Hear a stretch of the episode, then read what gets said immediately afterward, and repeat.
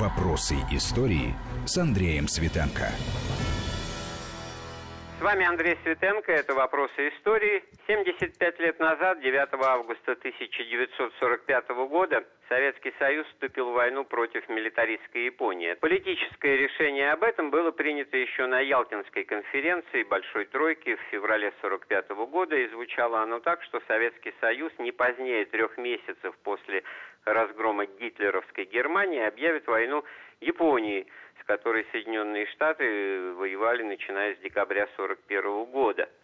Э, и об этом мы сегодня поговорим с нашим собеседником, историком, доцентом РГГУ, кандидатом исторических наук Александром Крушельницким. Александр Владимирович, приветствую вас. Добрый день.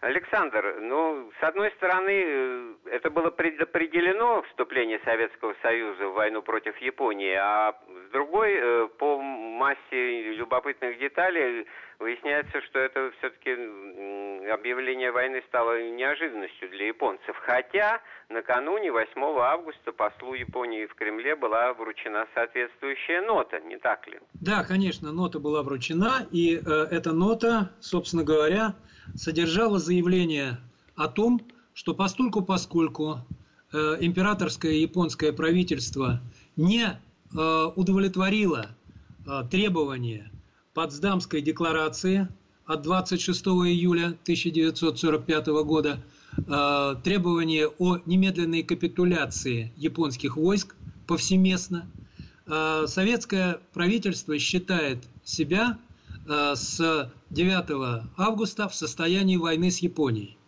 Но надо сказать, что, э, конечно, для японцев это было э, в какой-то степени неожиданно, потому что было понятно еще с 1944 года для верховного руководства Японии была такая шестерка военная, которая фактически руководила Японией, ну, в значительной степени от имени императора Хирохита,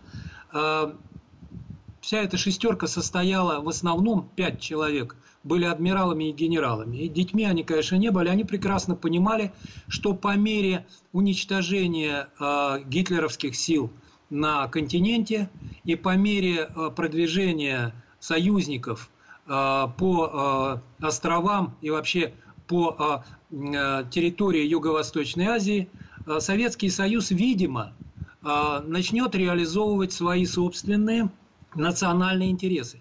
А национальные интересы были самые, что ни на есть, э, определенные.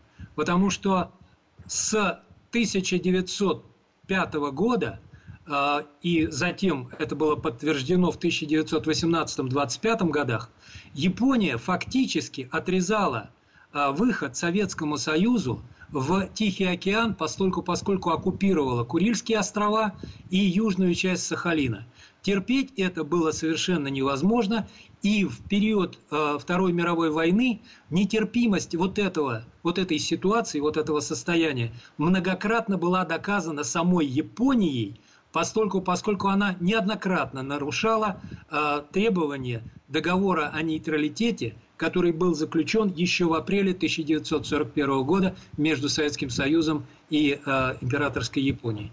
Поэтому с этим надо было кончать, и японские генералы-адмиралы прекрасно понимали, что рано или поздно им придется расплачиваться. Но дело ведь не только в адмиралах, потому что и сухопутный театр военных действий был весьма обширен. Надо не забывать геополитическое значение этого региона, это Тихоокеанский морской театр военных действий, но это же еще и вся Юго-Восточная Азия, Китай, Корейский полуостров, оккупированный Японией. 30-е годы. И в этом смысле подготовка со стороны Советского Союза шла массивная, имея в виду вот этот знаменитый бросок через Гоби и Хинган, Манчжурия, разгром Квантунской армии. Речь не шла, может быть, о появлении советских войск на собственных вот четырех главных островах Э, японских, хотя там в вопросе э, Хоккайдо были свои нюансы, может быть, мы их коснемся. Но вот в, этом смысле, насколько неожиданно для японцев оказалось это наступление, э, потому что есть свидетельство, что они были застигнуты врасплох. В том-то и штука, что вот я сейчас чуть-чуть выше излагал, так сказать, мнение э, японского руководства, которое, в общем-то, достаточно хорошо прочитывается в самой японской и отчасти американской историографии, э, посвященной этому вопросу. На материковой части Китая, особенно на части Северного Китая, будем называть вещи своими именами, Манчжурия, хотя формально на этой территории с 1931 года существовало марионеточное прояпонское государство Манчжоугу. Японцы сильных опасений а, в отношении наступления советских войск не испытывали. Дело в том, что они, начиная с 1932 года, непрерывно, прямо по 1945 год, совершенствовали э, оборону а, сухопутных границ на этой территории. А на территории, собственно, Китая, э, Южного Китая, Центрального Китая, действовала очень сильная японская группировка армейская, которая постоянно воевала с китайской армией Чанкайши. Собственно говоря, а, японцы не предполагали, что Советы, так сказать, будут претендовать на что-либо, кроме а, того, чтобы отхватить себе назад, вернуть под контроль Советского Союза, ну фактически России, вот эту вот часть Тихоокеанской акватории, которая э, включает формально Охотское море, но в действительности ведь острова Курильской гряды – это же не только четыре острова знаменитых в настоящее время. Это целых 56 островов, которые практически, если они заняты враждебными а, гарнизонами, враждебными России, враждебными Советскому Союзу, они э, перекрывают выход Советскому Союзу или э, сейчас России, а до этого царской России, в Тихоокеанский регион. Поэтому, конечно же, в основном японцы предполагали какие-то действия Советского Союза вот на этом театре военных действий. Они настолько уверовали в э, неприступность своих оборонительных линий, которые были действительно очень мощными, и которые оборонялись очень сильным гарнизоном, потому что надо сказать, что общая численность э, армии Японии, расквартированной в Манчжоуго, вместе с э, внутренней Монголией составляла свыше 750 тысяч человек. И большая часть этих гарнизонов, а, причем снабженная еще колоссальными запасами боеприпасов, горюче-смазочных материалов, продовольствия и всего, что было необходимо для длительного введения в автономных условиях, без даже снабжения с каких-то островных или юго-восточных театров – Э, дополнительного снабжения этих войск.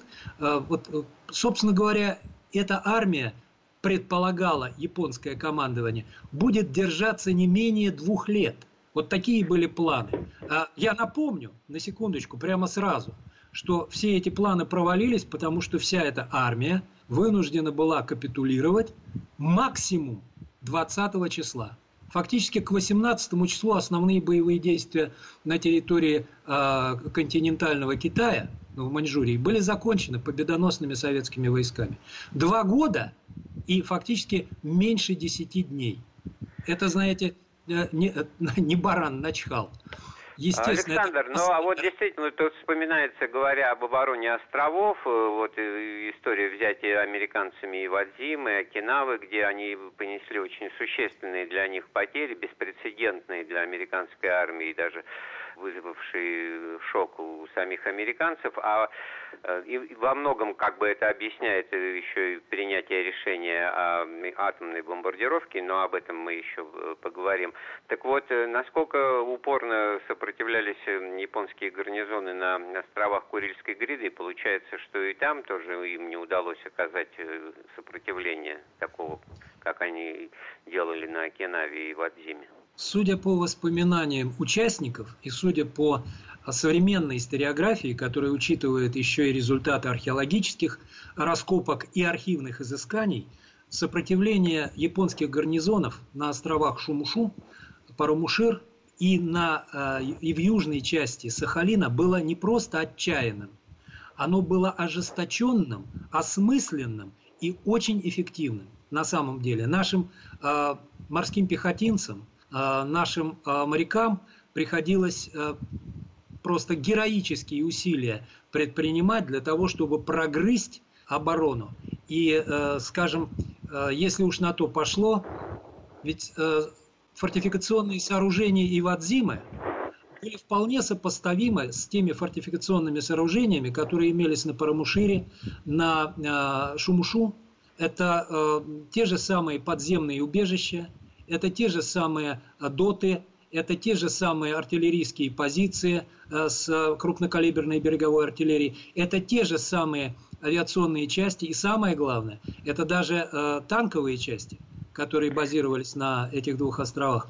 Александр, а я вот э, вспомнил, что было немало в свое время тоже таких э, свидетельств и мемуарных, и как результаты исследований исторических о том, что как раз военно-технический уровень оснащенности японской армии был достаточно э, низок. Мы сейчас не, не об авиации, которую американцы имели возможность оценить, поскольку вот эти камикадзе, которые вынуждены были жертвовать и собой самолетами, отсутствие торпедного вооружения, а вот газогенераторные танки, чуть ли не на дровах, значит, ездившие, и вообще в этом смысле техническая оснащенность японской армии уступала и американскому, и нашему вооружению. Дело заключается в малом. Любой танк, даже самый устаревший, он э, является или выступает в качестве аргумента гораздо более сильного, чем, э, так сказать, слабо вооруженная или вооруженная только стрелковым оружием э, десантируемая с моря пехота. Поэтому не, нельзя недооценивать вот этого фактора. Но устаревшие, находившиеся на уровне технических требований еще 30-х годов бронетанковые войска, ну там полк стоял на Пармушире и Шумушу, это не самое страшное. Самое страшное – это моральный дух японских солдат, а он был очень высок. Они э, были воспитаны в самурайском духе, они, э, им внушалось, что Япон, Япония никогда не терпела поражения от врагов за всю свою тысячелетнюю историю, что она только наносила удары. И самое главное, они были воспитаны в том, что русских можно бить, и уже неоднократно били, как им внушалось. Ну, это исторический опыт. Но немного, э, я как бы усматриваю в ваших э, утверждениях некоторые противоречия, потому что а как тогда объяснить, чем, э, кроме мужества, отваги, безусловно, советских солдат и морских пехотинцев, то есть, ну, сила еще большая с точки зрения морального духа и готовности жертвовать собой, или же все-таки здесь общая ситуация переломила ход событий, ну, вот та деморализация, которую японцы впали после атомной бомбардировки. Напомним же, Хиросима 6 августа и 9 день в день бомбардировка Нагасаки. Но не, не, не надо абсолютизировать значение бомбардировки э, коренной территории Японии, поскольку, поскольку солдаты и даже значительная часть офицерского корпуса гарнизонов э, островов э, Курильской гряды, в общем-то, ничего толком об этом не знали. А более того, они даже э, очень с большим опозданием узнали о приказе по армии и флоту, который был отдан 14 августа 1945 года, о немедленной капитуляции э, японских войск. Приказ был отдан от имени Хирохита, императора, но даже после этого продолжалось ведь сопротивление ожесточенное. Почему нашим войскам удалось провести вот эту действительно молниеносную операцию?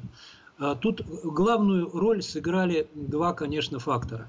Безусловно, это беспримерное мужество и героизм, то, что называется порыв основной массы бойцов, командиров и колоссальный опыт, накопленный в годы Великой Отечественной войны. Ведь а, всеми подразделениями а, сухопутных войск командовали офицеры и генералы, получившие непосредственный боевой опыт в период Великой Отечественной войны. Всеми подразделениями десантными командовали морские офицеры, которые получили опыт десантных операций на Черном море, на Балтийском море, на Северном море. Это... Александр, мы сейчас сделаем паузу в нашем разговоре и вернемся в студию через э, пару минут. Вопросы истории. Вопросы истории с Андреем Светенко.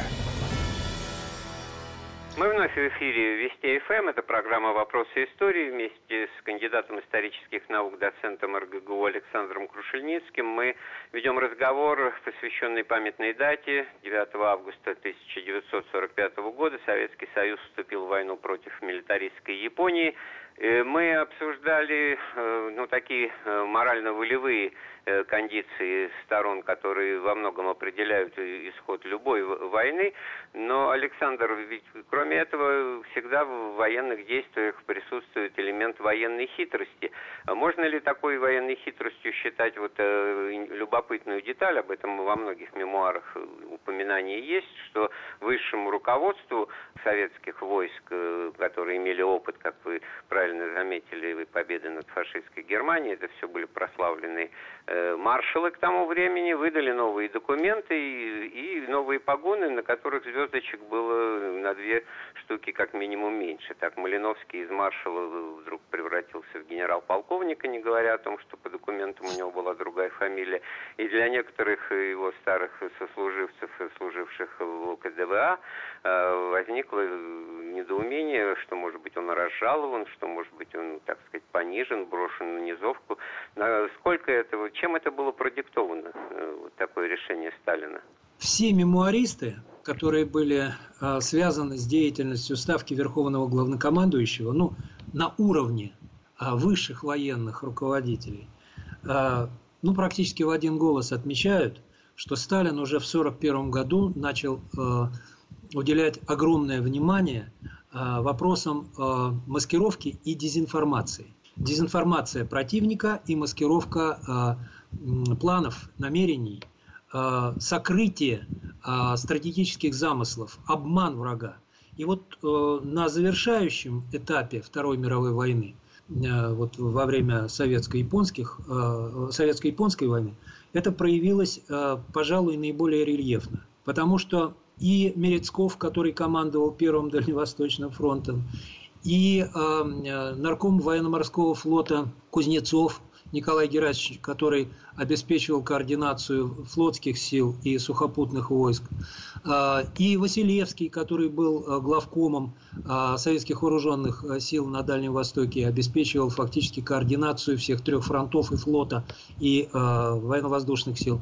Все они сообщают, что Сталин прямо инструктировал относительно соблюдения всех и всяческих норм сокрытия информации при подготовке. Более того, не просто, э, что называется, переодели и переименовали маршалов. А Сталин лично подписал удостоверение личности маршалам без понижения, где они назывались уже другими именами и отчествами, и фамилиями. Ну, скажем, Мерецков стал Максимовым. А такой Максимов был в приморской группе войск Дальневосточного фронта а еще а, в 44-45, начале 45 годов.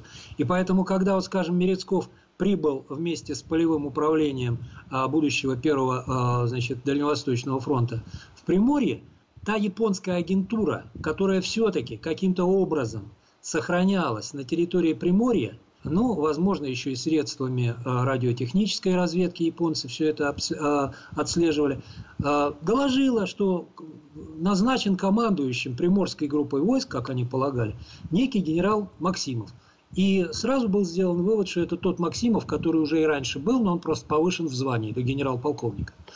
Поэтому э, вот эти мероприятия по дезинформации шли с самого верха. Но они не ограничивались, конечно, переименованием э, маршала в генералы. Там другие были предприняты э, усилия. Во-первых, э, запрещено было вообще доводить до войск напрямую какую-либо информацию, о касавшуюся перемещений.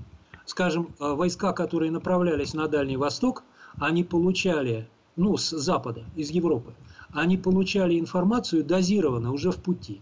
Значит, только после того, как они проезжали Читу, они уже понимали, что они следуют, предположим, в район Хабаровска-Благовещенска. Только доезжая до Иркутска, они получали информацию, что они следуют в район Читы, предположим. Э, то же самое было связано с экипажами, с командами э, тех кораблей, которые перебрасывались на театр э, Дальневосточный, иной раз даже вместе со своими кораблями. Ну, там, малые охотники, торпедные катера. Они, в общем, не очень понимали, куда они едут. Вот, даже были такие анекдотические слухи, что значит, ну, будет создана учебная база торпедных э, катеров в акватории озера Байкал. То есть пока они не переехали Байкал, они полагали, что они, в общем-то, едут в Забайкалье. В Забайкалье. Александр, вот... вот вы заговорили о флоте, а вот особенность э, развития Тихоокеанского флота э, в связи с вообще Э, с тем, что он в годы войны э, много кораблей и часть своего боевого состава отправил на другие театры боевых действий, там, ну, в Европу, на Северный флот.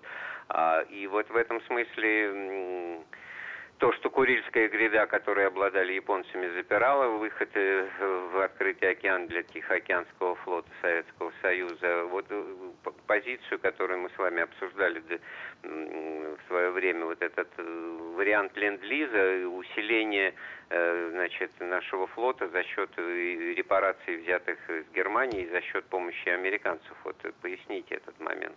Надо сказать, что со времен Тегеранской конференции – Сталин очень э, последовательно проводил линию на реализацию, ну, прям скажем, национальных интересов Советского Союза в ходе решения всех вопросов, связанных с ведением войны и устройством послевоенного мира. Дело заключается в том, что, в частности, что Тихоокеанский флот э, был ведь официально создан только в 1935 году, в 1935 году на базе так называемых морских сил Дальнего Востока. И э, если уж на то пошло, особой мощью он отнюдь не обладал. Была очень серьезная группировка подводных лодок. Но это были подводные лодки, сконструированные в свое время для внутренних морей. Поэтому большая часть из них, там малые подводные лодки, малютки особенно, они могли действовать только в прибрежной зоне, далеко не, не отходить. А, если же говорить о том, что надводные корабли представляли собой – то это, в общем, было достаточно скудные средства Тихоокеанского флота. Мало того, наиболее мощные, наиболее э, боеспособные подводные лодки ушли и через э, Тихий океан, и затем через пролив а, значит, на Северный флот, затем по Севморпути уходили тоже для укрепления Северного флота.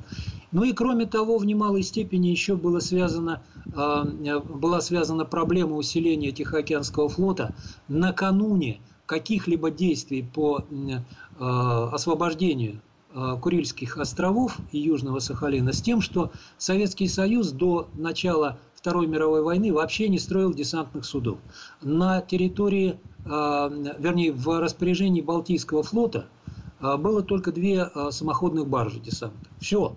Значит, поэтому именно опираясь на то, что необходимо будет обеспечивать конвоирование транспортов, которые из, с территории Соединенных Штатов перевозили на территорию Советского Союза военно-морские и военные грузы по программе Ленд-Лиза, Сталин настоял на том, чтобы уже с 1944 года а, Соединенные Штаты поставляли Советскому Союзу мореходные с хорошей а, а, дальностью автономного похода, цельнометаллические, в отличие от наших цельнодеревянных, торпедные катера. Не столь быстроходные, как были торпедные катера Советского Союза, но все-таки весьма поместительные. Многие, конечно, в курсе разгром Квантунской армии, э, освобождение островов Курильской гряды, э, освобождение Корейского полуострова от японской оккупации, но немаловажную роль играл тогда и установление политических контактов между Советским Союзом и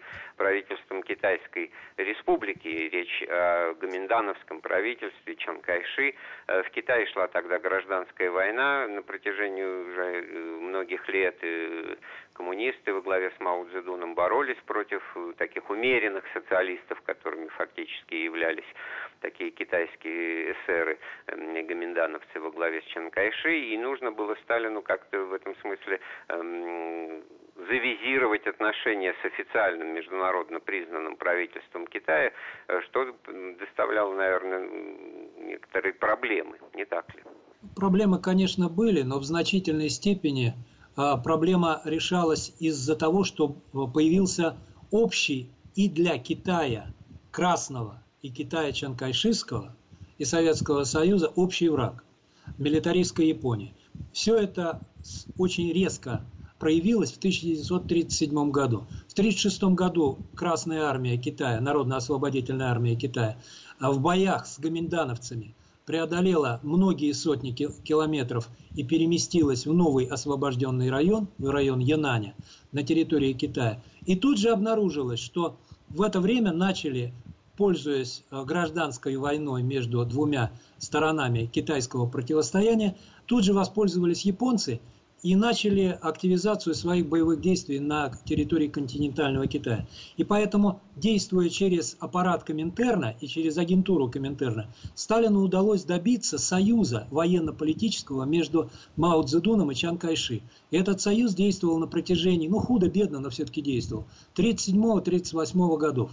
И вот этот опыт э, взаимодействия с Чан Кайши, и, с другой стороны, с Мао Цзэдуном, позволил достаточно оперативно, да еще и с использованием американских э, позиций, которые были очень сильны, особенно э, в прибрежной зоне Китая, поскольку, поскольку Соединенные Штаты опирались на Чан Кайши, э, позволил достаточно быстро решить дипломатические вопросы, связанные с тонкостями. И более того, уже с июля 1945 года ну, с Потсдамской конференции, Сталин постоянно подчеркивает в своих документах, если почитать газета «Правда», наши союзники. И начинает он с кого? Он начинает с Китайской республики, Соединенные Штаты Америки и Великобритания. Да, вот это вот аналогично расставить. тому, как война в Европе э, против Гитлера общими усилиями возвысила и реанимировала Францию в лице правительства генерала де Голля. Совершенно Таким верно. образом и Китай был фактически включен в круг победителей вот усилиями взаимными э, США и Советского Союза. Но со стороны Советского Союза, конечно, явно вынужденная и временная история это покажет, но факт остается фактом, что вот такие, можно сказать, сказать, уступки ну, на фронте идеологическом, на фронте, так сказать, марксизма-ленинизма, они э, все-таки имели место и служили достижению главной цели разгрома э, врага одного э, общего для всех, да, в данном случае милитаристской Японии.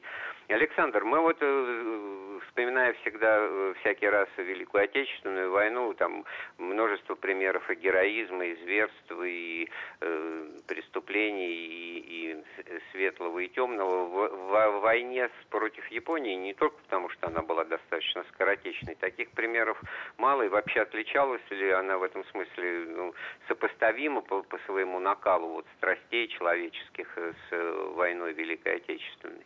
Не просто сопоставимо. Можно, можно сказать, что тут еще, поскольку, поскольку все это было максимально спрессовано по времени, масштаб героизма, проявленного нашими войсками, и масштаб жестокости и зверств, проявленных противником, а, были э, колоссальными.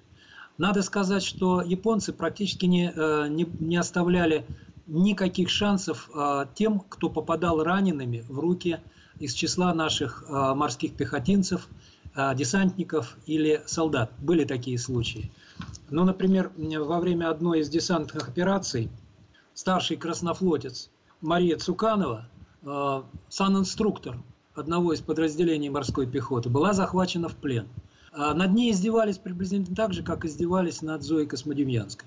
Несколько человек были замучены настолько зверски, что э, ну, просто в прямом эфире об этом и не в прямом говорить э, просто нельзя. Вот эти случаи э, совершенно опровергают ныне встречающуюся в американской и японской историографии версии относительно того, что милые, добрые, цивилизованные японцы подверглись вот, значит, азиатским совершенно жестокостям со стороны, ну, никак не спровоцированных советских агрессоров. В действительности предлагалось ведь перед каждым штурмом любой укрепленной позиции, особенно тогда, когда были прорваны уже укрепленные районы, между прочим, с 30-40 километровой э, мощностью эшелонированных позиций, э, всегда перед началом штурма какого-нибудь населенного пункта предлагалось гарнизону сдаться. Но в большинстве случаев это был решительный отказ, даже были такие случаи, когда японские офицеры вроде бы и шли на переговоры, но их поднимали на штыки их собственные подчиненные. А, а вот еще была э, тема э, бактериологической лаборатории, возможность применения каких-то, значит, э, отравляющих веществ, ну, чисто уже действительно вот именно восточная хитрость э, э, распространителей чумы или там других заболеваний массовых. И лаборатории такие в составе Квантунской армии были на северо-востоке Китая.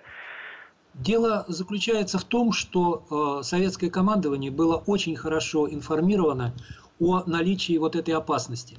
И только вот этот молниеносный бросок наших войск э, не позволил японцам, по сути дела, э, применить вот эти вот свои орудия последнего шанса.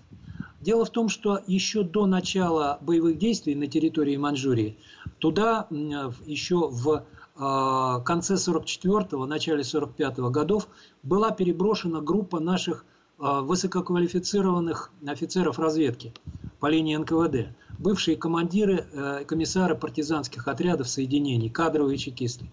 Они опирались на позиции агентурные, э, которые имелись у э, нашей разведки и у маньчжурских партизан. Агентурная разведка э, действовала очень активно, и вот сведения о наличии вот этих вот возможностей японцев применить бактериологическое оружие массового поражения э, весьма обеспокоило советское руководство. Но были предприняты э, превентивные меры, потому что в тылу Забайкальского фронта и в тылу первого Дальневосточного фронта, в которые как раз выходили на Харбин, Чанчунь, действовали специальные наши э, эпидемиологические и бактериологические подразделения, которые были готовы, в общем, предотвратить э, вот возможные... И эта угроза была предотвращена, но всякий раз, когда речь идет о том, что не случилось, это как бы и меньше анализируется, но забывать об этом не стоит. А, Александр, остается мало времени у нас э, до окончания программы. Хотелось бы завершить ее на ноте победной. А я знаю, что Сталин 2 сентября выступил с обращением к советскому народу. Вот что о нем можно сказать? Ну, надо сказать, что подобные документы Сталин писал сам, никому не доверяя. Писал, правил. Это был обдуманный документ, и он очень сильный. Его цитировать, в общем-то, э, полностью э, довольно долго. Он сказал, что по сути дела, а, победа советских войск в а, войне с Японией возвратила русскому народу завоевание предков, по сути дела, и обеспечила свободу и независимость братским народам Китая и Кореи. И это была абсолютная правда. Более того, 3 сентября Москва салютовала победоносным войскам дальневосточных фронтов из Байкальского фронта и Тихоокеанского флота артиллерийскими залпами. И именно поэтому дата 3 сентября выбита на медали, которая была 30 а, августа 1945 года учреждена а, в Советском Союзе за победу над Японией. Спасибо большое. С нами был историк Александр Крушельницкий. Эфир программы подготовил и провел Андрей Светенко. Слушайте Вести ФМ. Вопросы истории.